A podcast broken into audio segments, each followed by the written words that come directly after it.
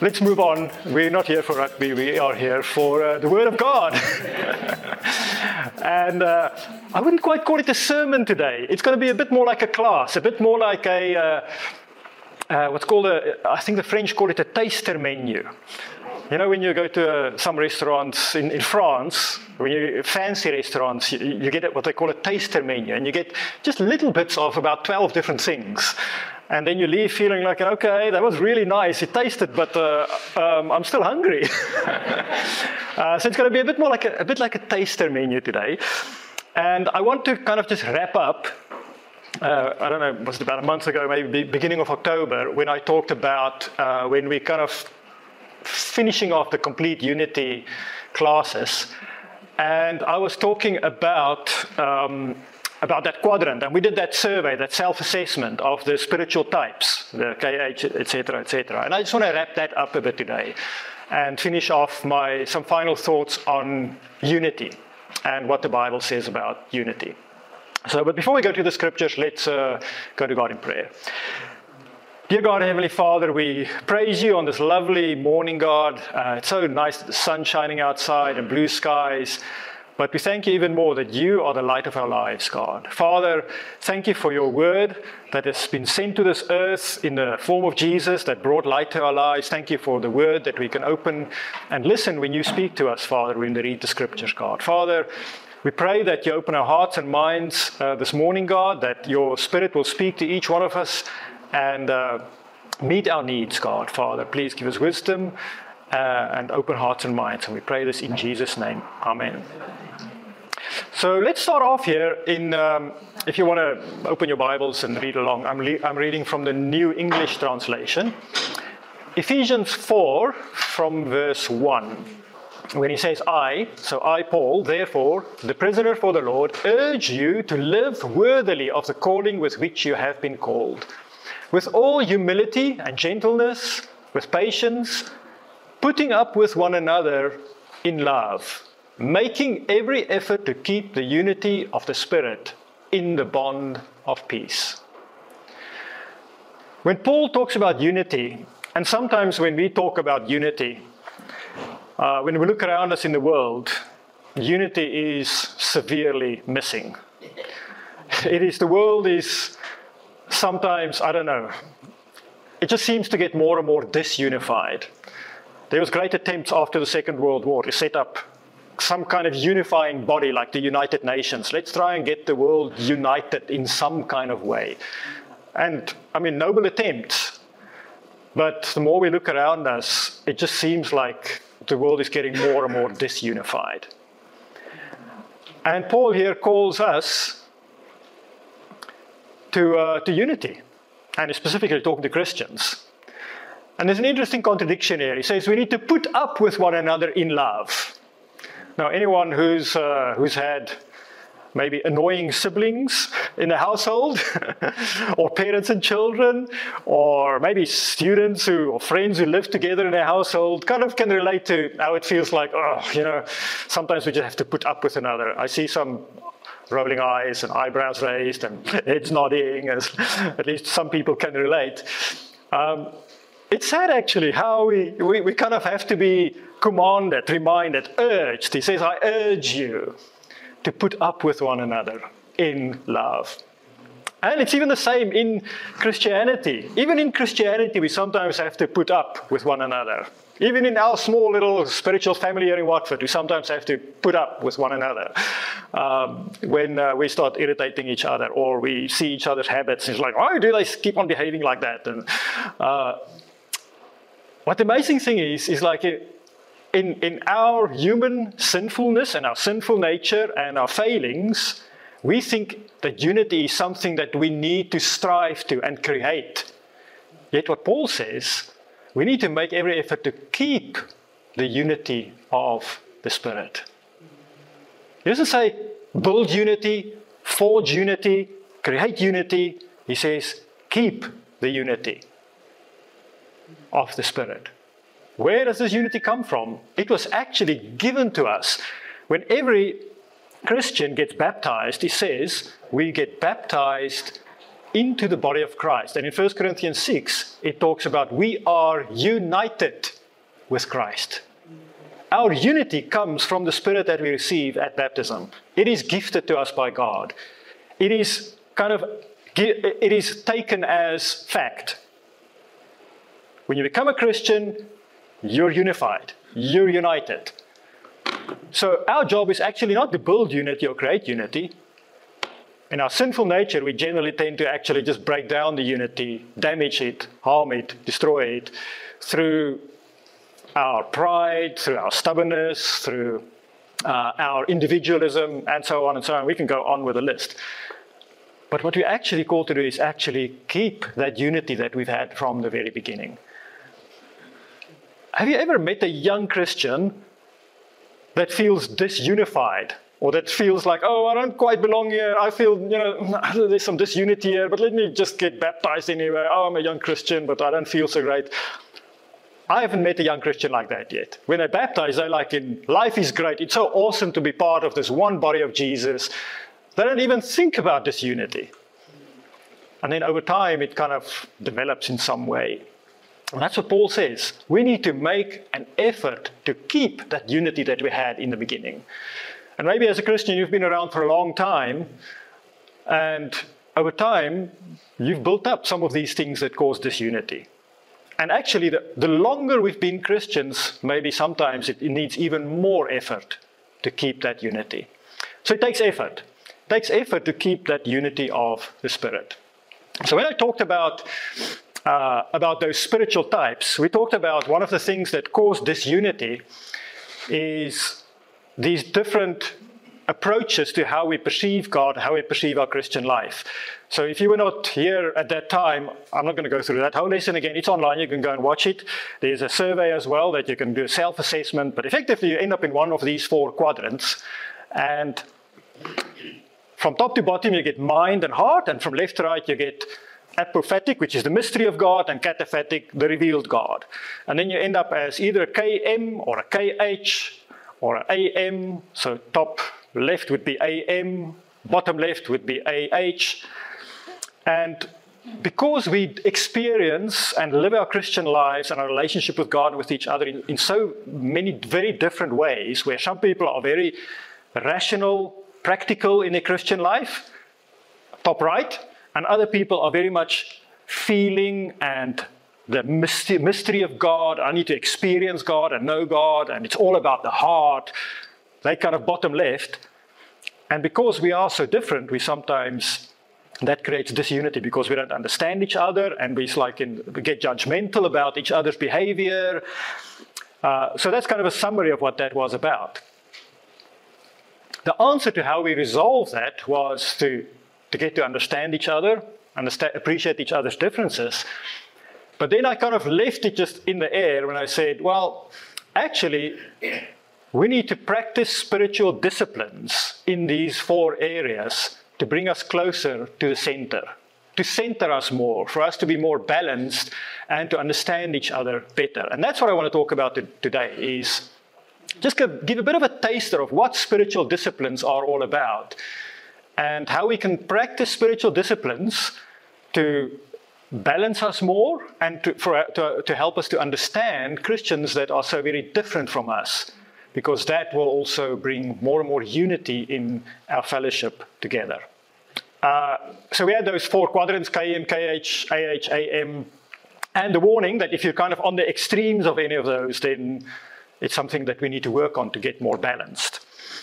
Uh, right, so what to do with this?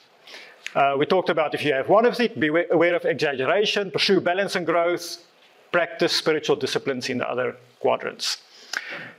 If we carry on in chapter 4 of Ephesians, in verse 13, remember, he just talked about how we need to make an effort to maintain the, the, the, unity of the Spirit. In verse 13, he says, Until we all attain to the unity of the faith and of the knowledge of the Son of God, a mature person, attaining to the measure of Christ's full stature so we are no longer to be children, tossed back and forth by waves and carried about by every wind of teaching, by the trickery of people who craftily carry out their deceitful schemes. But practicing the truth in love, we will in all things grow up into Christ, who is the head. Spiritual disciplines and unity is all about maturing as Christians and not being one dimensional, but being multidimensional in our character as a Christian. And I don't know, the psychologists, so we have some among us, maybe they can explain that more to you and help me out if I'm wrong, but kind of the way I look at it, we've got a personality and we've got a character. That's how I describe it. Our personality is kind of more your identity, the, the who you are. That's almost kind of fixed in a way. But our character can change over time. And we are called to change our character. In what way? To become more mature, to become more like Christ. And the more mature we come, the more like Christ we come, the more unified we become. We need to grow up to be like Christ. And that's what spiritual disciplines are all about. Christ himself, it says in Luke 2, very early on, it says, And Jesus grew in wisdom and stature and in favor with God and man. What does it mean when it says Jesus grew in stature? Did he, did he grow taller? Did he grow broader shoulders? Did he go to the gym and you know bulk up a bit? what do you think it means if he grew in stature? Any thoughts? Yes, sure. A more prominent character. Yeah? Pro- Any other thoughts? I don't know the answer, by the way. I'm just looking for, for ideas. He became more respected. More respected. Yeah, more prominent, more respected. More of a, like a presence. More of a presence. I like that. Yeah, presence. Someone with stature has presence. Yeah. Prominent, respectful. Respect. Liesel? Known what he stood for. He knew what he stood for. Well, other people knew. What's that? Other, Got more known for what he got known for what he stood for. Right. Yeah, he wasn't just a fluffy character. People knew exactly what he was standing for. Um, he grew in stature. He had convictions, deep convictions, strong convictions. Any other thoughts about growing in stature? But that's what we're called to as Christians as well. As we get transformed in Christ likeness, we should also be growing in stature so that we become respected with deep conviction, more prominent. Um, that is how Jesus grew. And what's interesting, if we, when we look at the spiritual disciplines, we can go down the list and kind of tick the box for Jesus in each one of them. We'll, we'll do a bit of an exercise around that. So that's the question: is um, you know, what will you look like when you reach spiritual old age? Any guesses who that is? Me? You reckon? Can you see the resemblance, or are you just guessing because you know I put it up there? yeah, that, that's me as a, as a I don't know how old I was, probably I don't know a year or two. So cute. Oh, thank you, Leon. you mean now, or you mean the photo? so one thing is for sure, whether whether you recognize recognize me in that or not, I don't look like that anymore. And I hope none of you, if I take a photo of you when you were two or five years old, still look the same.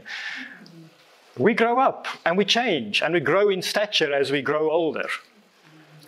And spiritually, we are called the, to the same. That spiritually we also grow up, that we don't look like the Christian we were when we were just baptized. That over time we mature and people will look at you and, and, and spiritually look at you and, and think like, you know, our little kids, when the family gets together, they haven't seen each other for a year or two, or and like, oh wow, you've grown, you've changed. Look how tall you are. Wow, you've become quite big. And is it spiritually the same? Because that's what we're called to. We, we should be growing and maturing spiritually as well. In the sense that maybe you see an old friend that you haven't seen for five years, and they won't only note your grey hair or less hair, or it's like, mm, you've, become quite grey. Oh, you had more hair the last time I saw you. But will they also see that, hmm, you're a lot more patient than, uh, than, than when I knew you some years ago? Oh, wow, you've, uh, you've become very peaceful, not so anxious anymore. Or whatever it is in your character that has grown or changed. That in spiritual old age, we should also have matured and grown and not look the same as we looked when we were spiritual babies. And the spiritual disciplines is all about being very intentional, taking steps, making that effort that Paul calls us to, so that we allow God to transform us to become more like Christ. So, what is a, a spiritual discipline? Uh, it's a choice we make between, you know, are we going to go the discipline way or down the self avenue? It's the, the essence of discipleship to deny ourselves and say, I'm going to go a different way. But a definition of spiritual disciplines uh, it's the spiritually minded. So it's not about, you know, it's not a self help book or a, you know, how to get better that you can buy in any uh, bookshop.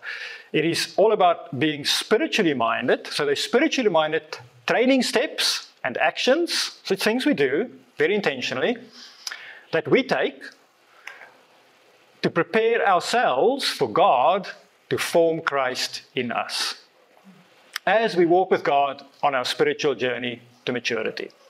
So that's kind of a definition of what spiritual disciplines uh, are. And then there's a list. There's 29 items on this list. Who came up with this list? Well, it's not just uh, one person. Various people studied it. It's all from the Bible, but they kind of looked at themes in the Bible and topics and said, you know what, these are themes and patterns in the Bible. We'll come back to this list. Um, and they did a deeper dive into them and said, okay, well, what, what does all this mean? Uh, some books that I can, I can recommend is there uh, Can You Drink the Cup and um, Spiritual Formation from Henry Nouwen. Uh, Kenneth Boa, Conform to His Image. Uh, the Disciplined Life, Richard Taylor. There's Spiritual Disciplines, uh, Dallas Willard and Richard Foster's, um, what's that one called? The Celebration of Discipline. And then uh, Malcolm also wrote an, an, an e-book called The Spiritual Disciplines. Fairly simple. And between these books, they basically cover these spiritual disciplines. Now, some of them are fairly obvious. You know, it's like an, oh, everybody knows what, it's fairly clear what number five means evangelism. You know, it's spreading the gospel, talking to people about your faith, about Christ. Uh, some of them may not mean what we think it means. It's just a word to kind of describe a concept, like silence, number 20, or number 18, secrecy. Uh, number 21, simplicity.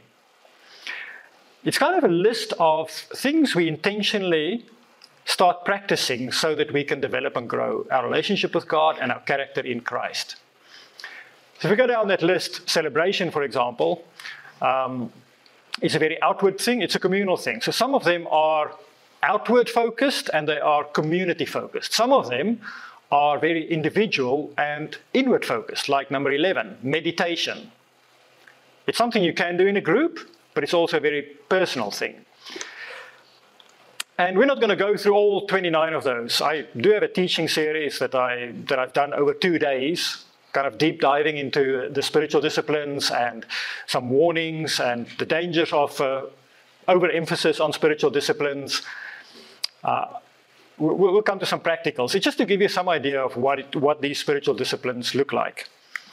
So there's some great books which I can recommend uh, where you can do a deeper dive into the spiritual disciplines. And in fact, they're all available on Amazon. Uh, Malcolm's book, The Spiritual Disciplines, in fact, you can get as a free ebook. And since it's free, you can know for certain that uh, I don't get any commission on this. Malcolm didn't pay me. Uh, all you need to, uh, to do, you know, I hear you ask, but how? Well, you simply need to subscribe to Malcolm's newsletter. You can email him at malcolm at malcolmcox.org, and he will send you a free copy of his book, The Spiritual Disciplines. Now, there's not one definitive list. That list of 29 is just what people came up with. This is a very complicated slide, but what I did, I basically went through all those books. I listed all the disciplines at the top there. That's the, the, the list of 29, like celebration, chastity, etc., etc. Down the left-hand side, we've got the authors, Dallas Willard, Richard Foster, etc., and then which ones included which disciplines in their list, and so on. What is interesting is the way that they've grouped and focused the spiritual disciplines. Uh, so the first one there, Dallas uh, Willard, he talks about abstinence and engagement as two kind of groups of disciplines. What does it mean? Engagements are the things that you deliberately take up, practice. For example, uh, let's confession is a discipline of engagement. Whereas the discipline of abstinence is fasting, as an example. So you die, deny yourself some food, you abstain from food.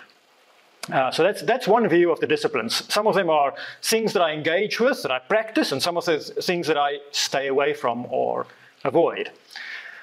Uh, Richard Foster has three divisions. He calls them inward, outward, and corporate. So there's kind of like in individual disciplines, uh, and then there's corporate disciplines. A good example is prayer. Prayer can be individual, something I do on my own, and it can also be something we do collectively, where we pray together. Kenneth Boa, he just made a list. Uh, Richard um, Averbeck, he's got a, a, very spirit minded, he calls them inhaling and exhaling. So it's a bit like disciplines that gives us energy, like we inhale oxygen, and exhaling where we exude that energy. So it's like in taking in and giving out is each discipline. So, for example, a discipline of uh, inhaling would be, let's take uh, meditation, would be an inhaling discipline. And an exhaling discipline would be service. So, serving other people would be an exhaling. So, so we get our energy and we give our spiritual energy. Uh, Henry Nouwen, he, he also grouped it in inward and outward. Uh, Steve Kennard, he talks about dependence and interdependence, where some disciplines are about dependence on God and some disciplines about interdependence on other people. So disciplines like practicing uh, one another relationships, that is an interdependence discipline. And then Malcolm just has a list uh, in his book. Uh, he doesn't categorize them. So, if we think about Jesus, uh, let's go back to this list here. Uh, let's, uh, let's, let's pick some numbers. If I pick a number between 1 and 29, don't look at the list. Just pick a number between 1 and 29. 27. Okay, so 27, watching. Oh, that's a good one. Now let's think about these things. If you think about, let's think about what Jesus practiced, what we see in the Gospels. Now, first we need to think about watching. What on earth does that mean? Does anybody know where Jesus practiced watching? Yes, yeah. This is, I don't know if this is what you're thinking, but um, I was thinking that what came to me was that time when the woman was caught in adultery, and Jesus doesn't spring in straight away. I don't know how long he had been watching, but he doesn't immediately. He clearly has observed what's going on before he actually stands up and says, "Okay, the first one without sin, you cast that stone." Okay, that's a really good. I love that. That's the thing where we need to kind of get to. We need to study the disciplines because they may not always mean what we think we mean. Watching is a kind of an old English word, where you know when someone has passed away, there's a watch. Jesus, when he was in the Garden of Gethsemane, he prayed and he. Can anybody know? Remember what he told the disciples? He said, "Watch and pray with me." Have we ever thought about what did he mean by watch and pray with me? Okay, but so that's something we know that he practiced when he in the Garden of Gethsemane, because we won't go into the details of now of what that means. But uh, so that's something that Jesus practiced. Who else can I pick on? Um, baby, pick a number between 1 and 29. Don't look at the list, just a number. Don't look at the list, look at me. 16. 16. 16. Sacrifice. Did Jesus practice sacrifice? Oh my goodness, he gave his life. I mean, what more can you give? Of course, he practiced sacrifice. Uh, one more. Uh, um, David, pick a number between 1 and 29. Uh, seven. Seven, seven. Fellowship. Did Jesus practice fellowship? In what way did he practice fellowship? Some examples. With Pardon? With the disciples? In what way? Pardon? Lizzie? Spending time with them. Spending time with him, yeah. Yeah, there's multiple examples of fellowship. We went to Zacchaeus' house for dinner and uh, for a meal. Uh, we see many examples of fellowship. The, the last meal, the, the Passover meal, was, was fellowship, uh, and many, many, many, many other examples. In fact, if we go down this list, we see that Jesus practiced every one of these spiritual disciplines. And that is like, what? He was a complete and whole and mature person. That's how he grew in stature. And that is what we're called to do, is, is not to just play to our strengths, but also grow in the areas where we are lacking or where we have a weakness. And most of us naturally, like we saw in that spiritual uh, types in those quadrants, most of us naturally, by default, fall into one of these uh, into one of these quadrants. And what we're called to do is to not just stay in that quadrant, but expand our spiritual life so that we can kind of be more balanced. It doesn't mean we need to deny our natural strengths and our gifts. I have my gifts that come very natural to me. Uh, teaching is, is a gift. How do you know it's a gift? It doesn't, take, it doesn't feel like it takes effort, it doesn't feel like it takes energy. It comes very natural. I, I look forward to it. It's a, then there are other areas of my life which is definitely not natural of my spiritual life. Prayer is, a, for me, prayer is something which I have to be very intentional about practicing. I can sit down and read my Bible for an hour, no problem. But to pray for an hour, for me, it's hard work. It has to be very intentional. And that is what practicing the spiritual disciplines are about. Is not to pick the things that are that we're comfortable with, or that's easy, or that comes natural to us, but to actually expand our spiritual character in, into other areas. So, um, where are we? Done with that. So, we're not going to go into all this detail, but if we kind of plot out these spiritual disciplines on that on those quadrants, then, for example, I'm naturally in that top right quadrant, KM, and you'll see that, oh, memorizing, study, those are things which come very natural to me. I'm happily will study my Bible, I memorize scriptures, I love it, I enjoy it, no problem. Bottom left corner, for me, things like uh, simplicity, meditation, journaling. What? It's uh, like that's not something I do. Other people I know, they love to journal. You don't have to teach them, encourage them. They just do it naturally and they do it consistently every day and they will tell you about how much it means to them, etc. In every quadrant, there are spiritual disciplines. The point is not to only practice the ones that we're comfortable with, that naturally fits with us, but to also try and practice some of the disciplines in the other quadrants. Because in that way, you not only will grow, but you'll also get to understand and appreciate and be less judgmental of those who are so different and opposite from you. On this matter of prayer, for example, I was like, in how can I learn how to pray? I want to understand how do people pray for so long. Uh, back in the when was this? Maybe I think it was in the 90s. There was a, um, an evangelist in London, uh, Mark Templar. Uh, many some of you may know him. But he was known for his uh, disciplined prayer life and that he prayed for an hour at least every day. And uh, so I was like, in, how can someone pray for an hour every day?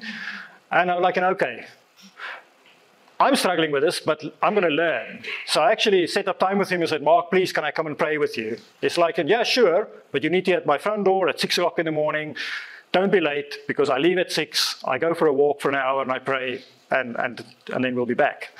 And so I showed up at his door, and, and we went for a walk for an hour. And he's like, "In this is my prayer time. You can pray afterwards, but this is my hour of prayer."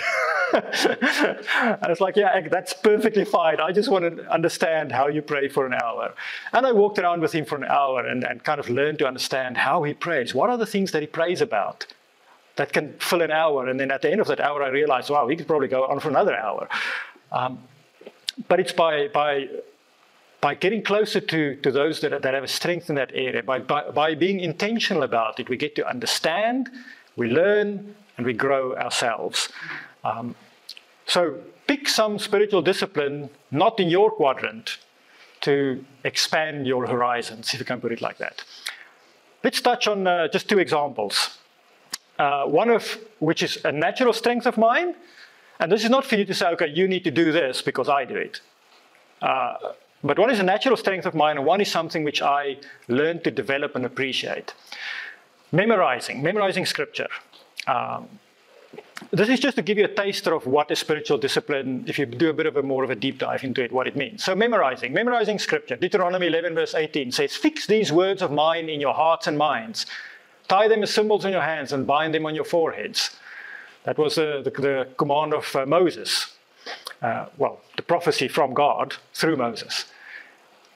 Did Jesus memorize scriptures? Absolutely. In Matthew 4, verse 4, when he was tempted by the devil, Jesus answered, It is written, Man shall not live on bread alone, but on every word that comes from the mouth of God. Three times he was tempted, three times he quoted the scriptures and said, It is written, it is written, it is written. Not because he carried all his scrolls with him, but because he memorized the scriptures. He knew what they said. So that's one example of a, of a spiritual discipline, is memorizing scripture. Um, I use a, an app, and that's just a graph about how memorizing works. Initially, when you do it the first time, it, memory drops off very quickly. And if you repeat it every day for a while, it sticks a bit longer. And then you leave it for a week, and then you remind yourself again. And then you leave it for a month, and then you remind yourself again. And that way, you kind of transfer memory from your short term to your long term memory. Uh, I use an app called uh, Remember Me. And all my scriptures that I've memorized in there, I'm up to, I think that's an old screenshot. What was that? 367. That's when I just passed the mark of a scripture for every day. I'm up to 415 or something now. But I use an app. It's part of my daily routine. It is so part of my daily routine that it's not, I don't have to kind of be intentional about it anymore. It's become a habit that I get up, wake up in the morning, it pops up as a notification, but I don't even need that. And in the mornings, I go through my memory scriptures, I review them, whether it's a daily, a weekly, a monthly, or an annual one. And in that way, that way, I'm very intentional about memorizing scripture.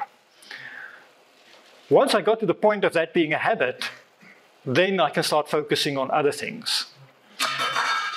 Here's a different, this is my strength kind of area, my top right quadrant. Bottom left is something called solitude, where it's more about experiencing God.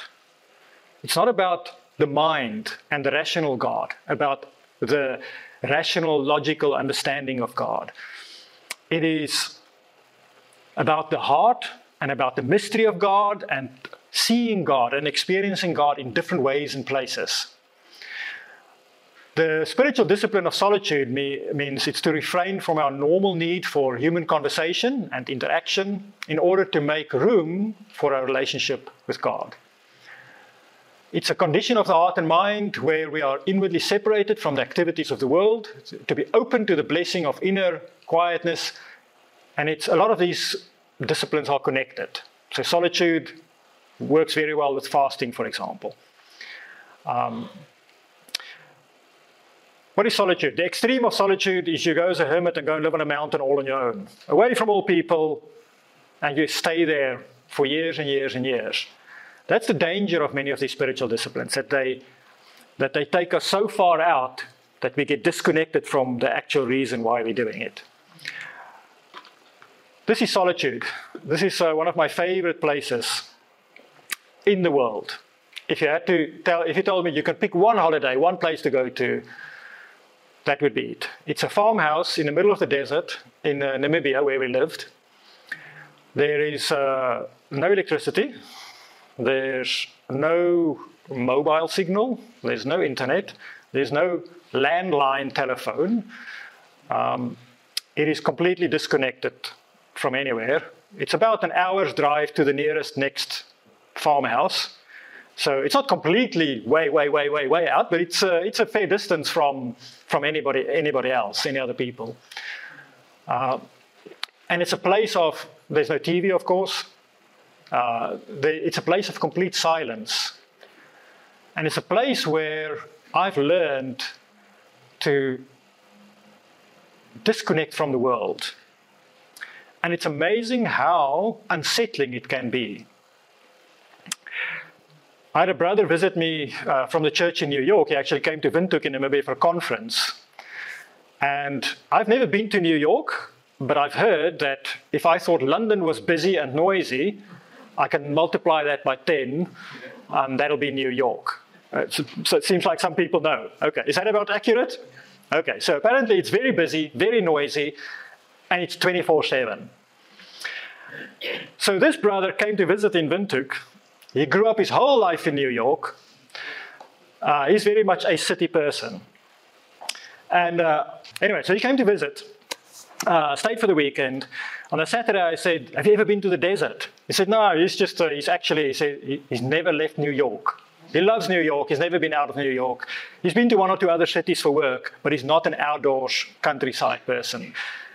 I couldn't comprehend that, but okay, you know, some people are like that. I said, "Have you ever been? So you've never been to the desert or anything like? I'm going to take you out to the desert."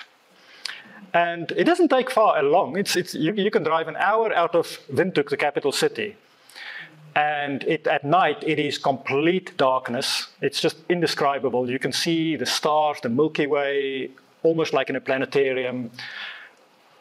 But the most amazing thing about it is the silence, because there's no sound of anything man made. Okay, I'm just going to speak up to the best of my abilities. It's fine, Leon. Don't worry about it. I took him out in the desert and I, I, I said, okay, we drove for an hour, took him out to the desert. I said, okay, let's just sit on a rock here and enjoy the view. And I said, we're going to be quiet. And he wanted to say something. I said, no, no, just be quiet. And we sat for about five minutes and he started panicking. He's like, oh no, what is that? What is that? What's going on? I'm like, in, what, what do you mean? He says, I, it's just like, what is that sound? I said, what sound? That, he said, it, it goes like,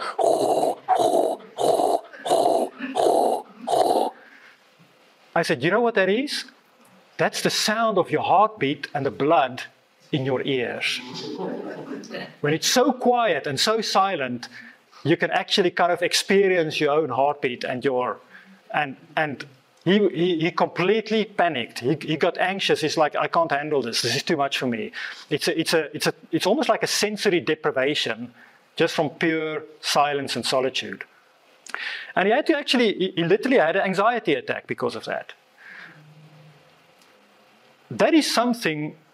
This, that, that's what solitude, and there's another spiritual discipline called silence if we can overcome the things of this world, the busyness, the co- over communication, the information overload, all the sounds, all the inputs we get, and disconnect ourselves from that, and take the time for that, and be comfortable with silence, because it's surprising how uncomfortable many people are with silence, especially when they're with other people to just sit in silence. After a few minutes, most people get, aren't we supposed to say something? Can someone please say something? This is very uncomfortable. There should be some conversation going all the time. There should be music in the background. There should be switch on the news or something. But if we allow ourselves and train ourselves, and that's what spiritual discipline is about, it's about training ourselves in this spiritual discipline of solitude and silence then we can really start experiencing the mystery of God. The Spirit speaking to us. When we've, when we've taken away all the other things that drown out the voice of God, we can hear Him speak to us. So, this is just an example of a spiritual discipline that as we practice it, we get more connected with God, we mature and we grow, we become more like Christ, who spent 40 days out in the desert on his own, in complete silence. And as we mature, we also appreciate each other more, and we will also grow in our unity. So that's a taster menu. Put it into practice. There's 29 spiritual disciplines. Um, I would recommend start with Malcolm's free book. It's a, he covers, uh, I think, six or eight of the basic ones, uh, very practical ones. And from Malcolm's book, uh, we're going to skip over these. These are some uh, some surveys about when we try and put things into practice. Uh, nobody's actually really good at putting things into practice. It takes very intention. Um, skip over those. Um, how do we put it into practice? Study the scriptures, but not just read. Proper homework. Read it, meditate over it, pray through it, then practice it, especially because some of it we may not find comfortable or even pleasant, as I just described. And we have to push through that uncomfortability, that unpleasantness. Um, and then, very important, pick one. Pick one of those spiritual disciplines and just work on one at a time. Each discipline that doesn't come naturally to you is challenging on its own. practice it so you can master it, so you can it bec- can become a habit, you can become comfortable with it. Also, find a friend, like I went praying with uh, with Mark, um, someone to partner with. And then a final word of warning we practice these disciplines to, to attune ourselves to God. It's not about merit badges. It's not about the, like the Boy Scouts, like, okay, I've got the prayer badge now. My next badge is going to be the fasting badge, and you know, add the badges to our sleeves. That, that's not the point. Um, these are some practicals from Malcolm's book, The Spiritual Disciplines. And uh, it being that time of the year where everything happens early, you know, you've seen the, it's just turned November and the Christmas ads have started, and I see in the shops the Christmas decorations are up. So why not take November to make a New Year's resolution?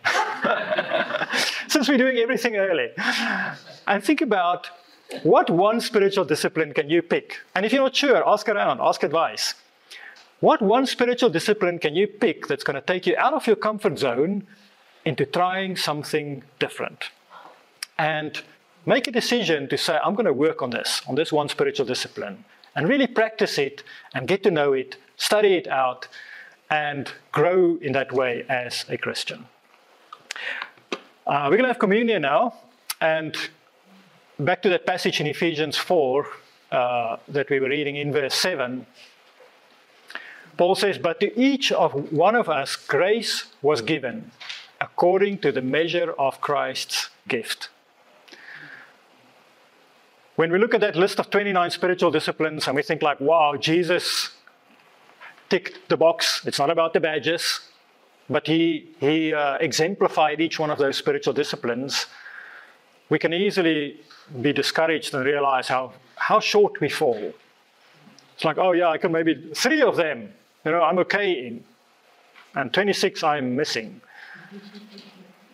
But Jesus died on the cross to fill all those missing gaps so that to each one of us grace was given according to the measure of Christ's gift. We don't have to feel guilty about it. We don't have to feel bad about it because Christ, the, the, the grace given to us covers all our shortcomings. And when we have the communion now, let's uh, think about that that Jesus' body was broken on the cross and his blood was spilt on the cross so that we can receive this grace that Paul is talking about and I'm going to ask Liesl to come and pray for the communion.